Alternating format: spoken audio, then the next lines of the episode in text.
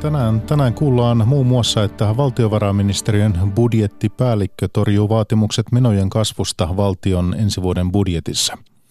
Yhdysvaltain mukaan Venäjä jatkaa sekaantumisyrityksiään Yhdysvaltain tuleviin vaaleihin. Ruotsissa podetaan opettaja pulaa ja toivotaan apua Suomesta. Puutarhurin mielestä paras tapa välttää kuivuuskauden haitat on istuttaa kasvit oikeisiin kasvupaikkoihin.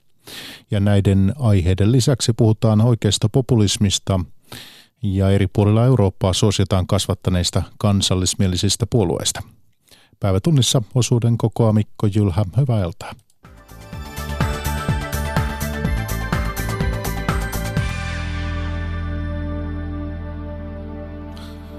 Poliisi pääsi Sipoon murhasta epäilyn jäljille käyttämällä salaisia pakkokeinoja.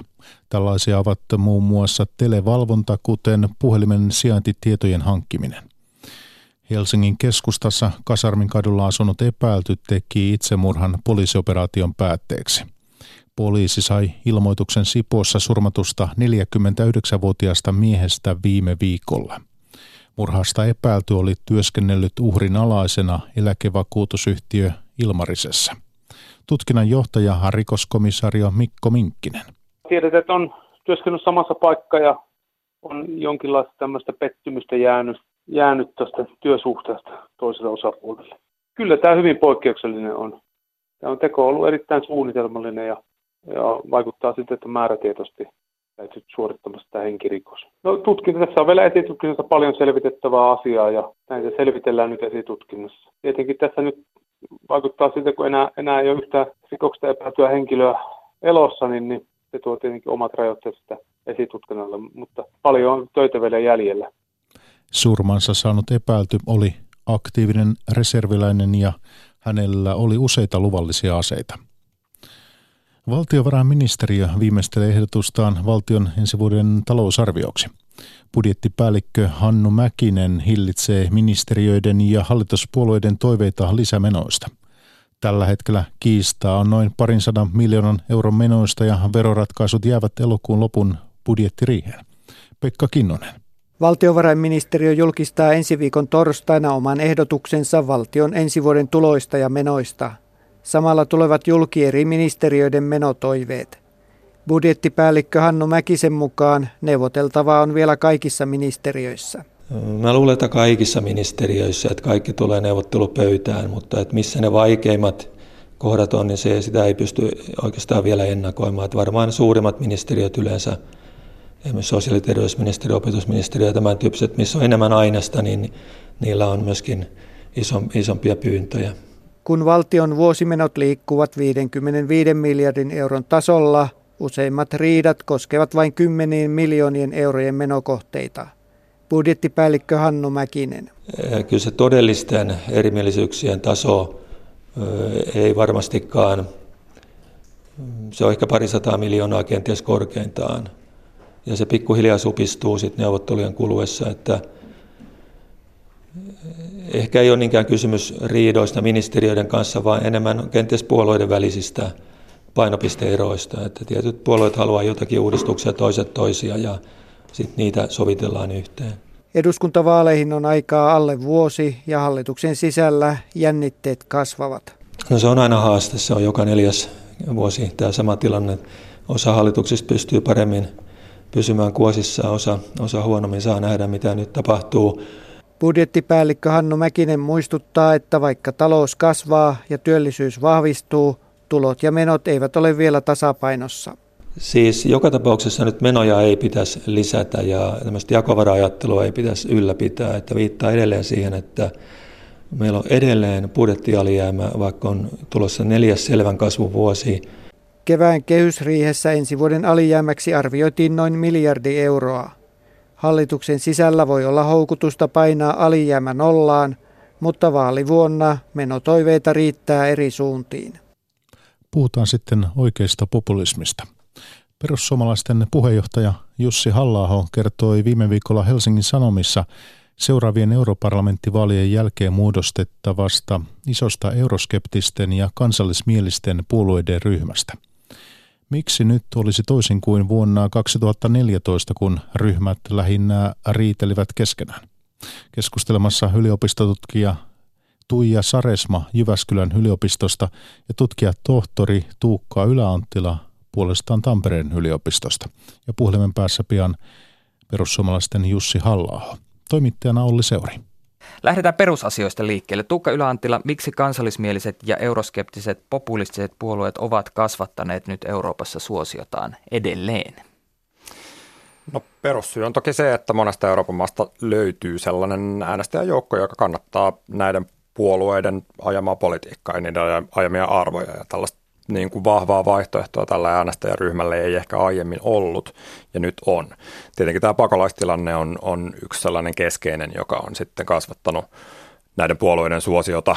Se on sellainen asia, joka, joka herättää tunteita, herättää kiinnostusta politiikkaan ja, ja tota, tietyllä äänestäjäjoukolla nimenomaan vastaan ja se on varmaan se keskeinen tota, keskeinen ikään kuin poliittinen kysymys. Ja tämä pakolaistilanne, kun se mainitaan, niin se ei välttämättä kiinnity poliittisena kysymyksenä esimerkiksi turvapaikanhakijoiden määriin. No ei välttämättä. Toki se niin kuin seurailee usein niitä, niitä määriä, että kyllähän tämä niin kuin 2015 piikki esimerkiksi Suomessa hyvin voimakkaasti vaikutti vaikutti keskusteluun, mutta, mutta tuntuu, että vaikka tota, ne määrät on sitä laskeneet, niin se keskustelu ei niinkään ole, että se saattaa, saattaa olla pinnalla ikään kuin siitä huolimatta, kun se on kerran aloitettu, kunnes taas ehkä seuraava ykkösaihe sitten löydetään. Tuija Saresma, mitä ihmiset hakevat oikeasta populismista? Mikä oikeasta populismissa juuri tänä aikana viehättää? Helpot vastaukset vaikeisiin kysymyksiin tuntuu, että, että niin kuin saa semmoista ohjenuoraa siihen, miten, miten pitäisi sitä elämää elää ja, ja löytyy niitä syyllisiä, joita voi syyttää sitä, että se oma elämä ehkä ei ole aina mennyt ihan niin kuin on halunnut. Eli semmoisia helppoja vastauksia tosiaan. Ja kyllä niin kuin musta se näkyy tästä pakolaistilannekeskustelussa, että kyllä ne piikit on ollut aika pieniä Suomessa, kun pakolaisia on tullut. Ja ja todellakin niin kun, siitä on nyt tehty semmoinen niin iso teema, että, että sitä vaan pidetään esillä. Siihen liittyy, kuten sanoitkin Tuukka, niin tunteet ja pelkoa ja, ja ahdistusta ja kaikenlaista. Ja oikeasti populistiset puolueet tuntuu tätä niin kuin käyttävän hyväkseen. He lietsoo niitä, vaikka oikeasti konkreettisia syitä ehkä ja perusteita sille ei niinkään ole. Maahanmuutosta on tullut tai tulossa yhä tärkeämpi kysymys useissa Euroopan maissa, niin miten yhtenäistä porukasta puhutaan, kun puhutaan eri Euroopan maiden oikeistopopulisteista, laajemmin ehkä kansallismielisistä, euroskeptisistä ja niin edelleen? No yhtenäisyys on ehkä lisääntynyt, tai että mm, silloin kun tota, sanotaan vajaa kymmenen vuotta sitten lähti lukemaan oikeasta populismin tutkimusta Euroopassa, niin se niin kuin yleinen käsitys oli se, että nämä ryhmät on niin hajanaisia, että ne ei oikein voi muodostaa mitään Euroopan laajuista ryhmää, koska tällaiset kansallismieliset voimat on asettu ikään kuin toisiaan vastaan. Jos se oma, oma kansa on se kaikkein tärkein, niin on aika vaikea tehdä kansainvälistä yhteistyötä. Mutta ehkä, ehkä juuri tämän pakolaiskysymyksen myötä sellainen tietty yhtenäisyys on löytynyt ja ja tämä niin kuin Euroopan laajuinen politiikka on alkanut myös kiinnostaa näitä, näitä puolueita enemmän, koska se EUn ulkorajan valvonta on tullut keskeiseksi. Tuija Saresmo. Joo, kansallismielisyyshän tuntuu olevan niin kuin ristiriidassa tällaisen niin kuin kansainvälisen yhteistyön kanssa, mutta että kun ne, niin kuin ne aatteet on siellä yhteiset ja varmasti tosiaan yhdistymässä edelleen, niin se niin kuin auttaa sitä. Ja, ja siinähän tietenkin tuon, tuon niin kuin pakolais- ja, ja muuttoliikevastaisuuden lisäksi on tämmöiset hyvin niin konservatiiviset ja taantumuksellisetkin, nä, nä, mun mielestä taantumukselliset arvot, jotka sitten yhdistää esimerkiksi naisten oikeuksien vähentäminen ja, ja tota, tämmöiseen perinteiseen yhteiskuntaan, jota oikeasti ei ole koskaan ollutkaan, niin sinne niin kuin kaiho ja, ja niin kuin haikailu sellaisen palaamisesta yhdistää, yhdistää myös näitä niin ko- konservatiivisuus, konservoimista, säilyttämistä, taantumuksellisuus, paluuta johonkin aikaan, joka on ollut tai ei ole ollut joka mukaan on ollut.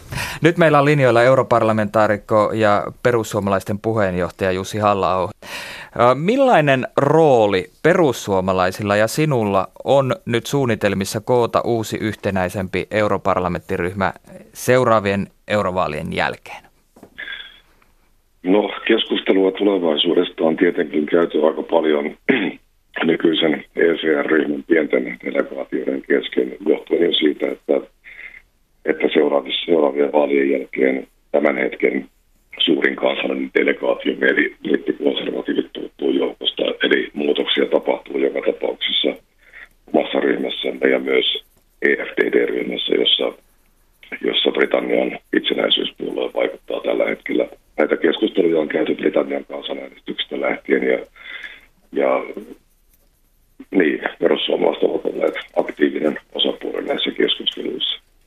Jos etsitään yhteisiä nimittäjiä, suuri ryhmä suhteellisen pienillä yhteisillä tekijöillä, niin onko muita yhteisiä tekijöitä kuin maahanmuutto? Yleinen käsitys siitä, että, että ovat hyvä tapa järjestää ihmisten ja kansojen oleminen ja eläminen ja tämä skeptinen suhtautuminen poliittiseen integraatioon, liittovaltiohankkeisiin. Tässä keskustelijat olivat näkevinään ristiriitaa kansallismielisyyden ja kansainvälisen yhteistyön välillä, mutta tässä kansallismielisyydestä maalataan helposti sellainen, sellainen tuota, irvikuva, aivan niin kuin ihmisillä olisi jotain muun maalaisia vastaan. Että on yhteinen käsitys siitä, että kansallisvaltio on, on hyvä ajatus ja se on toimiva yhteiskunta malli verrattuna pirstalaiseen monikulttuuriseen yhteiskuntaan. Ja, ja sitten mitä noihin taantumuksellisiin arvoihin tulee, niin sanoisin kyllä, että vasemmiston haikailema maahanmuutto islamilaisesta maailmasta on se, mikä edistää kaikkein parhaiten taantumuksellisia ajatuksia Euroopassa tartut hieman tähän, että olisi jotakin muunmaalaisia vastaan. Italian nykyisen hallituksen sisäministeri Lega Matteo Salvini on ehdottanut väestönlaskentaa, jolla selvitettäisiin esimerkiksi Italiassa olevien romaanien määrää ja muut kuin Italian kansalaisuuden omaavat romaanit voitaisiin karkottaa. Tässä käytännössä karkoitukset, niin Miten tätä voi muuten tulkita kuin sellaisena, että, että nämä ryhmät eivät sovi Italiaan ja italialaiseen yhteiskuntaan? No minä en ihan tarkkaan ottaen tiedä, mitä Salvini sanoi, ja kuten varmaan hyvin ymmärrät, en täysin ja sataprosenttisesti luotan niihin raportteihin, joita median otsikoissa näin. En pysty tätä kommentoimaan. Perussuomalaiset ovat kuitenkin käyneet sanojesi mukaan neuvotteluja esimerkiksi tämän Leegan kanssa, niin millaista asioista olette neuvotelleet? Neuvottelut on nyt vähän liioitteleva sana, että olemme käyneet epämuodollisia keskusteluja hyvin monien eri ryhmiin kuuluvien kansallisten puolueiden kanssa Euroopan parlamentissa. Ja näissä keskusteluissa on tunnusteltu sitä, että minkälaisia ajatuksia muilla on tulevasta Euroopan parlamentista. Ja kaikki ovat yksimielisiä olleet siitä, että, että vuoden 2014 tilannetta vaalien jälkeen syntynyttä tilannetta pitäisi välttää, jossa toisiaan hyvin lähellä olevat puolueet päätyivät neljään, neljään eri parlamenttiryhmään, ja tämä heikentää meidän kaikkien toimintamahdollisuuksia. Miksi tällä kertaa olisi toisin kuin silloin 2014? No, tilanne on muuttunut sisäpoliittisesti lähes kaikissa Länsi-Euroopan maissa. Tämä asiallinen syy siihen, minkä takia suurempia ryhmiä ei pystytty muodostamaan, tai suurempaa ryhmää ei pystytty muodostamaan vuonna 2014, liittyy ehkä siihen, että kaikki kansallismieliset puolueet, tai lähes kaikki kansallismieliset puolueet olivat tuohon aikaan hyvin tukevasti marginaalissa omassa komissa kotimaissaan, ja, ja ne, niillä oli suuri tarve pyrkiä kohentamaan omaa salonkikelpoisuuttaan ja, ja tuota, hygienisyyttään kotimaan politiikassa – ja tämän vuoksi ne pyrkivät välttämään assosioitumista, läheistä leimautumista muihin eurooppalaisiin puolueisiin, jotka olivat usein vastaavalla tavalla aika huonossa maineessa omassa kotimaassaan. Että sanotaan, että tämä ajattelutapa varsinkin maahanmuuttoon liittyen on valtavirtaistunut hyvin voimakkaasti Euroopassa ennen kaikkea vuoden 2015 siirtolaispiikin myötä. Eli nämä, puolueet eivät ole enää samalla tavalla marginaalissa, niin tällaista leimautumisongelmaa ei enää koeta samalla tavalla. Ruotsin demokraatit, Ranskan kansallinen liittouma, Itävallan vapauspuolue, Hollannin vapauspuolue, Unkarin Jobbik, miksi ei myös Miha Zank, Kreikan kultainen aamunkoitto. Edeltäjäsi Timo Soini halusi selvästi erottautua useista näistä liikkeistä. Miten tällä hetkellä, ovatko nämä kaikki tervetulleita yhteistyöhön perussuomalaisten kanssa? No ei minä nimiin ota kantaa, mutta täytyy nyt muistaa se, että että vuosina 2009-2011 Timo Soini istui ihan tyytyväisenä silloisen Lega Nordin kanssa samassa ryhmässä. Ja, tota, ei aina ole ihan luotisia ja symmetrisiä nämä, nämä tällaiset hygieniaongelmat. Esimerkiksi Tanskan kansanpuolue ja ruotsidemokraatit ovat pitkään tehneet läheistä yhteistyötä ja perussuomalaiset ovat tehneet pitkään yhteistyötä Tanskan kansanpuolueen kanssa, mutta ruotsidemokraatit ovat olleet meille ongelma. Se oli selkeä havainto loppuun. Europarlamentaarikko ja perus, perussuomalaisten puheenjohtaja Jussi halla kiitoksia näistä arvioista. Kiitos paljon. Jatketaan keskustelua studiosta tutkija tohtori Tuukka Yläanttila Tampereen yliopistosta ja Tuija Saresma Jyväskylän yliopistosta. Siinä kuultiin Jussi halla ajatuksia tällaisen ryhmän muodostamisesta. Hän taisi mainitakin, että näitä hänen toivomiaan ryhmiä, jotka voisivat muodostaa yksittäisen voimakkaan ryhmän, niin niitä on europarlamentissa neljässä eri ryhmässä, joista nämä suuremmat ovat Euroopan konservatiivit ja reformistit sekä vapaa ja demokraattinen Eurooppa. Miten te arvioitte edellytyksiä yhteistyöhön tänään verrattuna vuoteen 2014? No niin kuin mä tuossa äsken, äsken sanoin, niin mun käsitys on se, että se yhtenäisyys – on suurempaa näiden puolueiden välillä. Että kyllä mä uskoisin, että se mahdollisuus siihen yhteistyöhön on, on, on suurempi kuin silloin 2014. Että sinänsä en, en ole yllättynyt näistä, näistä tota, uuti, uutisista ja, ja tuosta Jussi halla maininnasta, että tällaisia neuvotteluja tai ainakin keskusteluja tästä aiheesta on käyty. Tietenkin nämä europarlamenttiryhmät on on vähän sotkuisia, jos niitä tarkastelee niin kuin kansallisen politiikan näkökulmasta, että se ei ole aina ihan selvää, että mihin ryhmään nyt mikäkin kansallinen puolue kuuluu. Että se ei ole aivan tavatonta, että, että niin kuin samanlaisiksi mielletyt puolueet hajautuukin eri ryhmiin. Että tätä on kyllä nähtävissä myös vasemmalla laidalla ja niin kuin on ollut vähän epäselvää, että mihin, mihin ryhmään nyt kunkin maan vihreä puolue kuuluu, koska ne onkin sitten tietyissä asioissa kuitenkin erilaisia, vaikka jossain samanlaisia. Että klassinen esimerkki Viktor Orbanin Fidesz-puolue, joka on kokoomuksen kanssa samassa EPP-ryhmässä.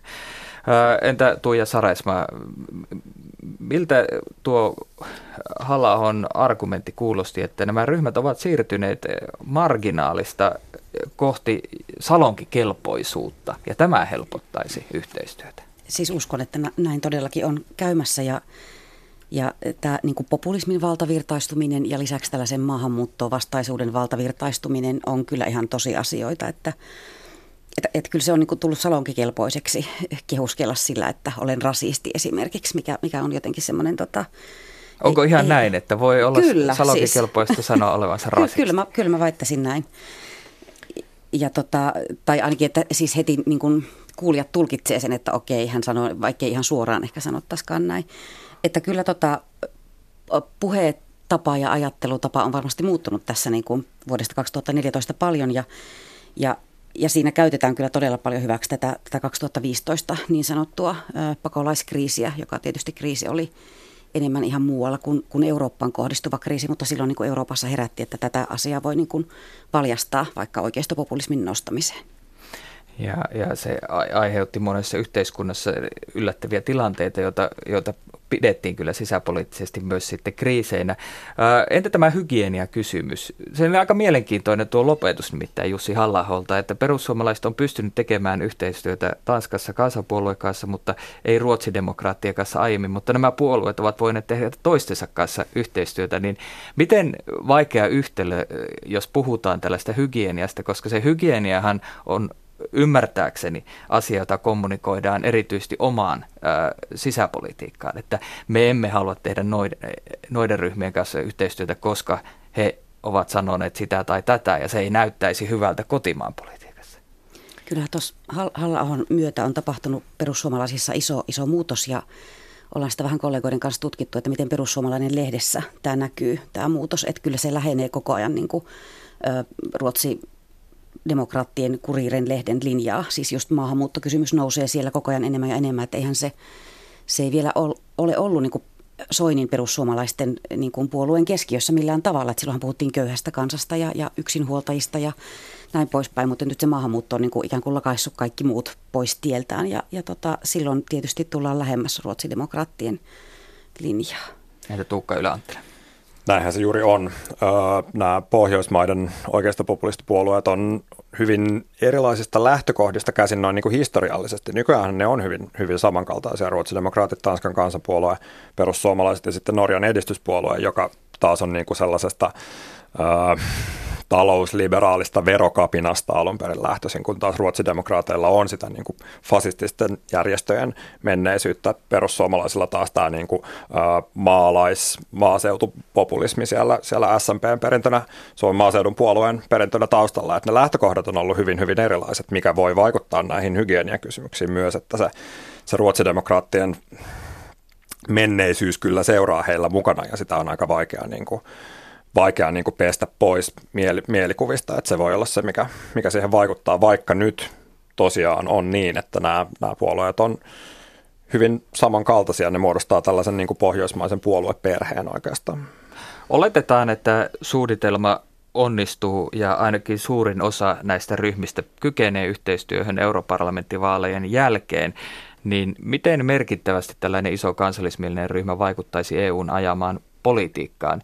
Ja tässä kysymysmerkki on itse asiassa myös sen ison perässä, koska samalla hän kysyin, minkälaiset menestysmahdollisuudet ylipäätään tällä oikeistopopulismilla tulevissa europarlamenttivaaleissa on. Se on ehkä usein niin kuin populismin ja oikeistopopulisminkin ongelma, että, että luvataan paljon ja ihmiset siihen tarttuu ja sitten kun päästään valtaan, niin niitä lupauksia ei ehkä pystytäkään tai ei, ei pystytäkään toteuttamaan. Ja, ja tässä nyt on todella kiinnostavaa, että jos, jos syntyy tämmöinen iso blokki, jolla on paljon vaikutusvaltaa, niin mitä se oikeasti saa aikaan? Että mulla ei ole tähän mitään vastausta, mutta jään mielenkiinnolla odottamaan. Niin sehän tosiaan, kuten vinkkasit, niin riippuu ihan niistä vaali, vaalituloksesta, että miten, miten suuri tällaiset ryhmät tulee.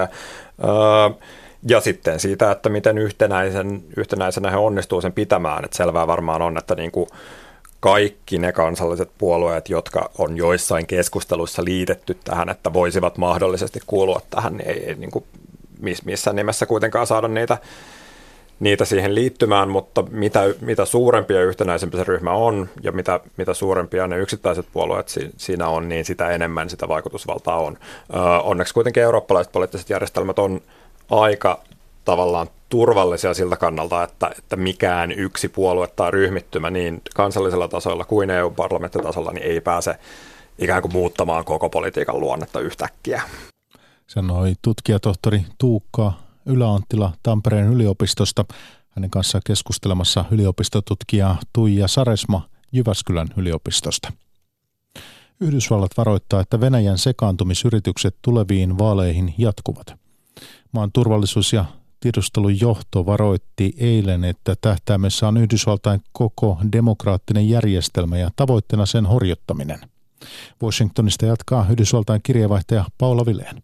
Yhdysvaltain koko sisäisen turvallisuuden ja tiedustelun ykkösviisikko marssi eilen kameroiden eteen kertomaan, että Venäjän vaalivaikuttamisyritykset jatkuvat laajalla rintamalla. Kansallisen tiedustelun johtaja Dan Coates sanoi, että Venäjä on käyttänyt ja käyttää monia keinoja mediaa, sosiaalista mediaa sekä palkkaamiaan toimijoita. Uh.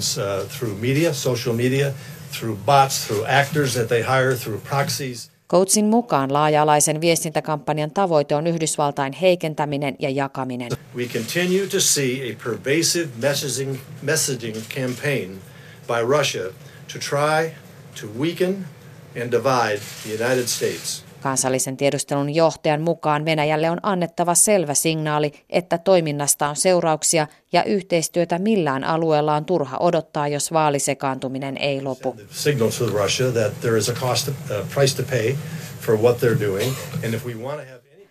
Mutta vain muutama tunti tiedustelu- ja turvallisuusjohdon tiedotustilaisuuden jälkeen presidentti Donald Trump ei kuitenkaan kuulostanut Venäjää kohtaan tiukalta – hän päinvastoin kehui Pennsylvaniassa tapaamistaan Putinin kanssa Helsingissä hyväksi.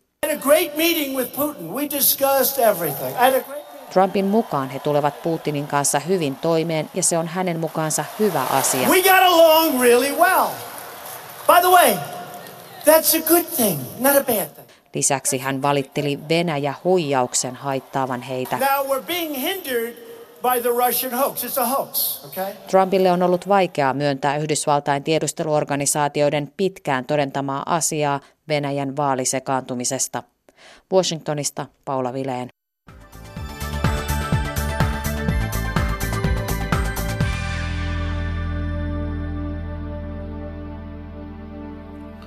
Sitten kuullaan, miten Ruotsi kärsii yhä pahenevasta opettajapulasta.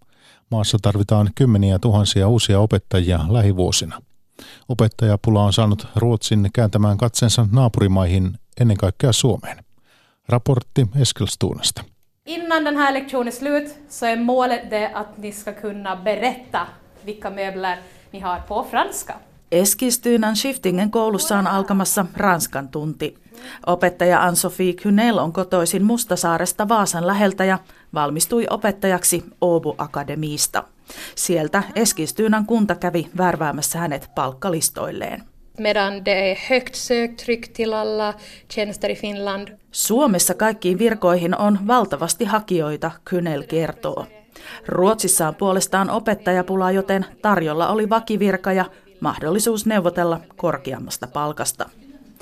Ruotsin kouluvirasto arvioi, että maahan tarvitaan lähes 80 000 uutta opettajaa tulevien 15 vuoden aikana. Moni kunta onkin kääntänyt katseensa Suomeen, mutta miksi juuri Suomeen? Det är för att det är ett grannland, vi är nära varandra. Suomi on naapurimaa, se on lähellä ja siellä osataan ruotsia, toteaa työvoimaneuvoja Kirsi Paloniemi Lynkvist Haaparannasta. La cuisinière. Värväysmatkojen tulokset ovat toistaiseksi olleet laihoja. Ruotsiin on palkattu kahden vuoden aikana 20 opettajaa ja 20 kanssa käydään parhaillaan neuvotteluja. Eskilstynän kouluissa aloitti Ann-Sofie Kynellin lisäksi kolme muutakin suomalaisopettajaa viime syksynä. Eh. Heillä on ollut paljon annettavaa, kertoo HR-konsultti Ylriikka Orblad Eskilstynän kunnasta. Suomalaisten osaamista ja erilaista näkökulmaa on arvostettu. Ingången och ingången eller farstun. Ruotsin opettajapulan syitä ovat voimakkaan maahanmuuton myötä lisääntynyt oppilasmäärä, mutta ennen kaikkea se, että nuoret eivät hakeudu opettajan koulutukseen. Palkka ja työmäärä eivät kiinnosta. Suomalaisesta näkökulmasta Ruotsin palkkataso on ollut hyvä. Jag har bättre lön än jag skulle ha som ingångslön i Finland.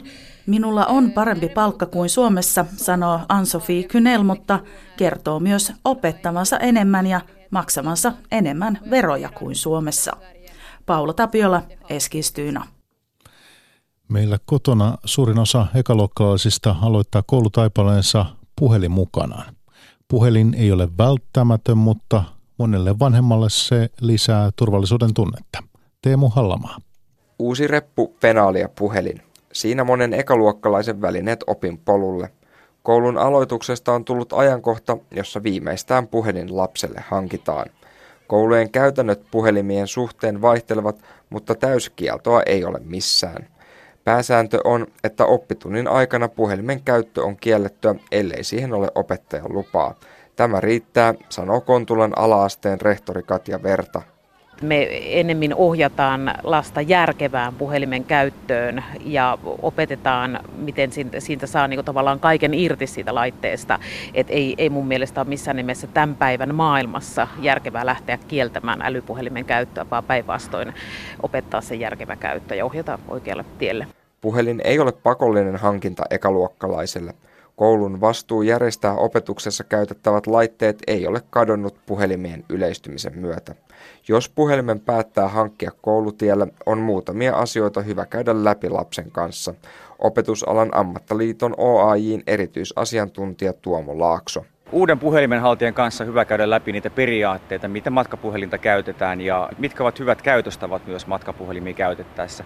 Koulun järjestyssääntöihin on syytä perehtyä lasten kanssa yhdessä ja myös siitä, että mikä on, mitä on hyvä käytös puhelimen kanssa. Puhelimen hankintaa pohtivalle vanhemmalle Kontulan alaasteen rehtori Katja Verralla on yksinkertainen neuvo. Ei mikään kauhean kallis laite, että joku hyvin peruspuhelin on ykkösluokkalaiselle ihan riittävä.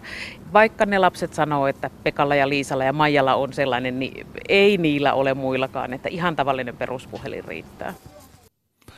Lomalta palajaa saattaa odottaa kotona harmillinen yllätys. Nurmikko vaihtanut väriä vihreästä keltaisen ja kasvit nuupottavat. Ammattilaisen mielestä tärkeintä olisi ennaltaehkäisy. Kasvit kannattaa istuttaa harkiten oikeaan kasvupaikkaan. Ja Päivi Puukka kertoo lisää. Niin koti kuin ammattipuutarhoillakin on takanaan rankka vuosi. Viime vuoden kolea kesä sai jatkoa kosteasta talvesta ja äkkilämpimästä toukokuusta. Ja nyt paahtaa taivastelee puutarhuri Eija Klaukke. Se näkyy ainakin tässä meidän puutarhassa, niin se näkyy ruusuissa, kestävissäkin ruusuissa, vähän aremmissa koristepuissa, pensaissa ja sitten tietysti havuissa. Ja se näkyy sillä tapaa, että, että kun kevät koitti, ne lähti valtavalla intensiteetillä niin kuin aina kasvuun, mutta sitten yhtäkkiä niin, fuh, se pysähtyi. Eli niistä ei kauhean kituvia, pieniä kituvia lehtiä. Ammatilaisenkin vinkit loman aikana kuivattaneen puutarhan elvyttämiseksi ovat vähissä.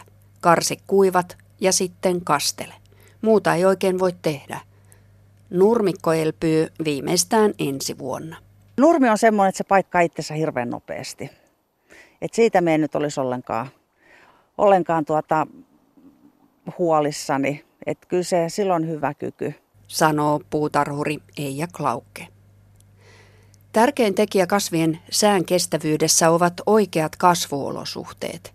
Jos pihalla kasvaa luonnonkasveja, ne kannattaa säästää puutarhakasvien joukkoon. Ne täydentää toinen toistansa. Ja silloin kun me emme koske kenttäkerrokseen, luonnon tekemään kasvustoon, silloin me ei myöskään ole minkäännäköisiä ylläpito, ei kustannuksia eikä töitä. Ja mikä on loppuviimeksi hienompi maanpeittokasvi kuin mustikka, puolukka, kanervikko. Eijas Garden on kukoistanut Lovisan Ahvenkoskella jo kymmenen vuotta. Kasteluvetensä puutarha saa suoraan Kymijoesta, joten veden käyttöä ei ole pitänyt rajoittaa helteilläkään.